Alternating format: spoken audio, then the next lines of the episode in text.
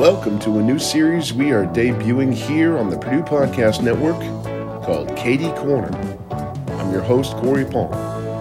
In this series, we're going to take a look back week by week at some of the greatest seasons in legendary coach Gene Keady's 25 years at Purdue. Hi, everyone, and welcome to this week's Gene Keady Show. The regular season is history. The thing that made this season a, a successful one was the type of players that we have character-wise, because they've been good people, and they try to do what you want, so that's encouraging, and of course we're looking forward to practice on Monday. We pick up Keady Corner at the tail end of the 1985-86 season, one in which the Boilermakers reached new heights under Coach Keady and advanced to the NCAA tournament for the fourth straight year, this time as a six seed but we're getting a little bit ahead of ourselves. The Boilermakers began the season 14 and 2, with the only losses coming to top ranked North Carolina in the Great Alaska Shootout, and on the road against 16th ranked Louisville. The Boilermakers won their first three Big Ten games before falling on the road at second ranked Michigan. Two weeks later, Purdue took its number 15 ranking to Bloomington and fell in overtime 71 to 70. A loss that began a four game skid and put the season or rather the postseason, in doubt. A five game win streak down the stretch, capped by a revenge win over the Hoosiers in Mackey, put the Boilermakers back on solid ground as the end of the regular season approached. Road games at Minnesota and Iowa would wrap the regular season, and that's where we pick up Coach Keady and Larry Clisby. Here's Keady Corner from March 6th, 1986. Hi, everyone, and welcome to this week's Gene Keady Show. The regular season is history, and the Boilermakers finish with an outstanding mark 22 victories and 9 defeats, also 11 and 7 in the Big Ten, and finish with an upper division finish. Tie with the Illini of Illinois for fourth place, and as we mentioned, picked up 22 regular season wins with single digit losses, so it was a fine season. However, coach, it did not end on a positive note as Iowa knocked you off uh, last night, 70- 7 to 64 in a game that probably was a little bit closer than that final score. Well, it was a game that uh, you know was frustrating. It was a frustrating weekend because you want to end on a positive note so you can kind of springboard into NCAA if you get picked uh, with a, a, situation where you feel like you're making progress. And I guess that's what really uh, makes the end of basketball season a, a frustrating situation to all coaches at all levels because we'd all like to end on a win, and that's just not going to happen to very many of us and uh, you just have to come up with a better team that following year and hope you can come up with something. But thank goodness now we're starting really our third season and uh, hope we can come up with something that we can all feel good about when it's all over. Well, Coach, you started the week against the Minnesota Golden Gophers and uh, took a little while to get on track. Of course, Minnesota had a lot to gain in this game. They really felt that they still had a shot at the NIT. Uh, their problems have been well documented, no reason to bring those up, but they are pretty undermanned, but the five guys they can put on the floor have a great deal of confidence now, and they played a heck of a ball game against you. Had this one pretty well salted away, though, and had some problems down the stretch. Well, it was a, a game where uh, we played good in spurts, and uh, at times we uh, looked like a fine basketball team, and other times we didn't get the job done.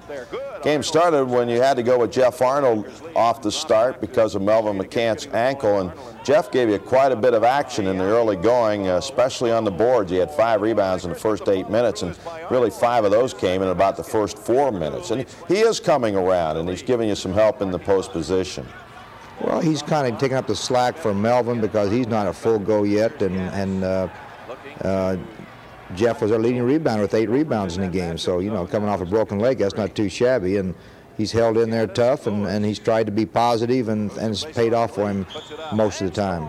Doug Lee had a real good first half in this game, 11 points. In fact, 11 of his 13 points came in the first half, but it wasn't a game that saw a lot of scoring from anybody, really.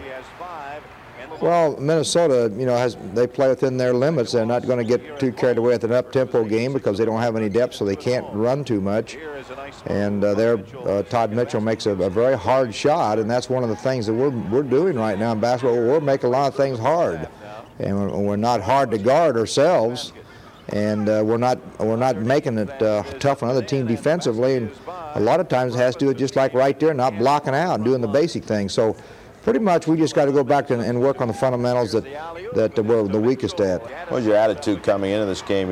I know you felt that you had to have it uh, to go to the NCAA tournament, or at least to assure that you'd be in. And uh, was the team pretty loose? or well, we our attitude, Larry, was to, to, make some improvement and try to come up with something where we felt good when we went to Iowa City, so we could have a springboard effect. And and I think that uh, the coaches reacted to the situation that, hey, we didn't make any progress last week, and uh, Melvin was better, and Jeff had played better, and and uh, we just not we're not playing with the same type of relaxation and uh, defensive pressure that we were early in the season, and maybe that's because everybody else has improved and we haven't.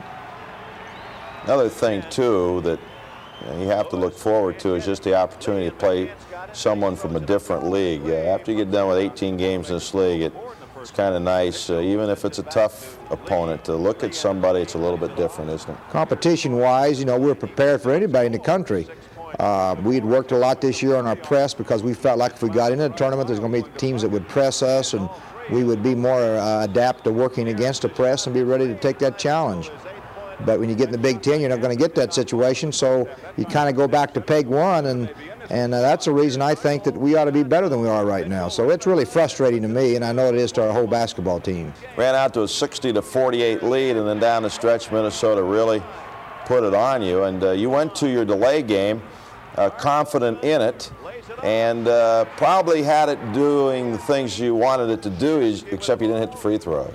Didn't make our free throws and didn't execute. We took steps a couple times, and it really took us out of a rhythm of things. And when you look back at it, maybe we should have played just played with them because they didn't have any depth and maybe just kept running. But uh, you know, we have confidence in our four corners, so we went to it and we, we pulled it out. But it wasn't because we executed; because of their lack of execution, really. I never thought that was going to end. There was so many opportunities for Minnesota to really give you a crushing blow, and they couldn't. Actually, didn't really come real close to getting them there, but they had about four opportunities, and I know you you gained about maybe three or four years in age at that particular time. Well, we didn't get the ball. We didn't go after the ball. We weren't aggressive. And, uh, you know, it, after the game was over, you feel like you lose it. So that's what made the, the whole trip so frustrating. We go on a, a road trip where we wanted to win both games, win one of them, but you don't feel good about it. So that's one of those things where you hope that uh, with, the, with the NCAA coming up that you can do something that's positive and, and uh, you know, we have a good season, 22 and 9 going, but right now I really don't feel like that's happened. Well, that's right. 22 victories, which matches Gene's best record since he's been at Purdue in total wins in a season. The Big Ten champion team a couple of years ago uh, picked up uh, 22 victories as well and finished at 22 and 7. Then he went to Iowa Saturday night, and uh, Iowa really is one of those clubs that came into this game on the fence, literally on the fence. Uh, they're going to finish in sixth place in the league. They're hoping to get their 20th win. The reason they'll get their 20th is because they played the extra games allotted by the NCAA uh, prior to the season by playing out of the United States, so they had three extra games. And uh, they really were fired up for this ball game. And uh, in the first half, you played them even, Steven, down to about the last four minutes of the first half. They ran out to a seven-point lead. Well, their crowd was great. They're just like Mackey Arena. They're very loud, and they were fired up for the last game. They knew they had to have this game if they were going to get in the NCAA, so they were ready to play, and I thought we were ready to play. We did get back in the game, though, in the second half and got ahead of them five points. You know, really, uh, you got back in the game working with the transition game, too. They're the ones you got to worry about, but you got a couple of nice fast breaks, a couple of quick baskets, and I think one of the things that frustrates our staff, Larry, is that our transition defense is not very good. We don't get back and stop people very good. But if we don't run ourselves and keep and keep our transition game going, we we have a lot of trouble scoring. Make it 37-32 at the half. Now in the first 10 minutes of the second half, it's your ball game. Played probably some of our best basketball of the season. Got the ball inside. We got back on defense and stopped them, and uh, we attacked the basket uh, basket with good intelligence on offense. I think the main thing we've got to do is learn uh, the difference when we when we uh, have a good break and when we don't, and then try to get back as a group and stop the other team from scoring. A lot of our trouble uh, is uh, twofold. We don't get back on defense properly, and then when we get uh, the ball on offense, we don't use very good passing judgment. Iowa really went to work after this. They did it with a very aggressive trapping defense and got the fast breaks going. You know, you expect your older guys to be good, good leaders in, in the areas of passing, and that this is what happened. We got some, uh, leadership problems in certain times of the game, and that's if we're going to do well in NCAA, we've got to overcome this. Tough loss at Iowa, but again, an excellent season. I know you're happy with that. 22 victories, nine losses, and when you look at it all, I think it's interesting. I brought this up to you last week, but if you split on this trip, exactly the same mark of a year ago when you take away the two and one record at uh, Alaska. We've been 20 and 8 and 11 and 7 in the Big Ten. We just want it to end better than it did last year. The Auburn game was really frustrating, and uh, we want to overcome that. And I know we have the type of players that want to, and I'll guarantee you our staff will work awfully hard to have some success down the latter part of the season in the NCAA. That's our goal. We've done that in the NIT our first two years here, but NCAA has been very frustrating. Well, I'll tell you, it was a great year for the Big Ten. Six teams in the NCAA, and that's some kind of work, I'll guarantee you. It really shows you the great balance of this league. I think very few people thought Purdue, after losing three pretty quality seniors, could come back and have the kind of year that they had, and uh, certainly that is a positive note. You know, when you look over the last eight games, though, you won six of those ball games. You were five and five at one time, uh, coming off a four-game losing streak, had a five-game winning streak, and then you know, had the great win over Indiana.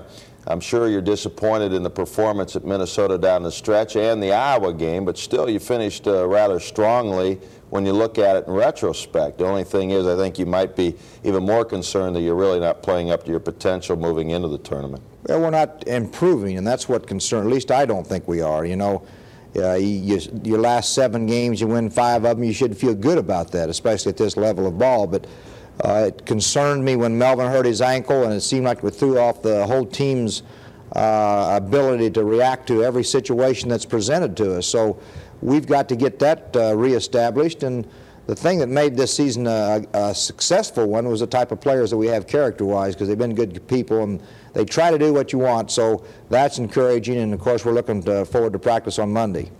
A lot of it has to do the draw, where you play, and how the chips fall. And always, you're going to have one of those hot teams like we had last year in Villanova. This has become, I think, more the rule than the exception in recent years. I think it's going to be a very exciting tournament. I know I'm looking forward to it uh, with a great deal of excitement and enthusiasm.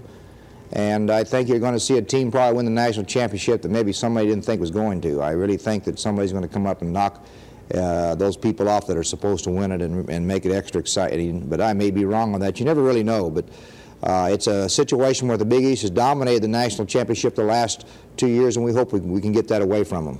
Well, we'll all have it figured out by next week when we see you on the Gene Keady show. And with a split in the final two games, the Boilermakers finished the regular season 22 and 9, 11 and 7 in Big Ten play.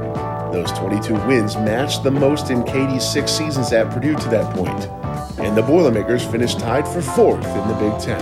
On Selection Sunday, the Boilermakers found out their fate, and it was a mixed bag. They'd earned the sixth seed in the Southeast region, but they'd have to play a road game in the first round as they headed to Baton Rouge to take on 11th seeded LSU. That's where we'll pick it up next time on Keady Court.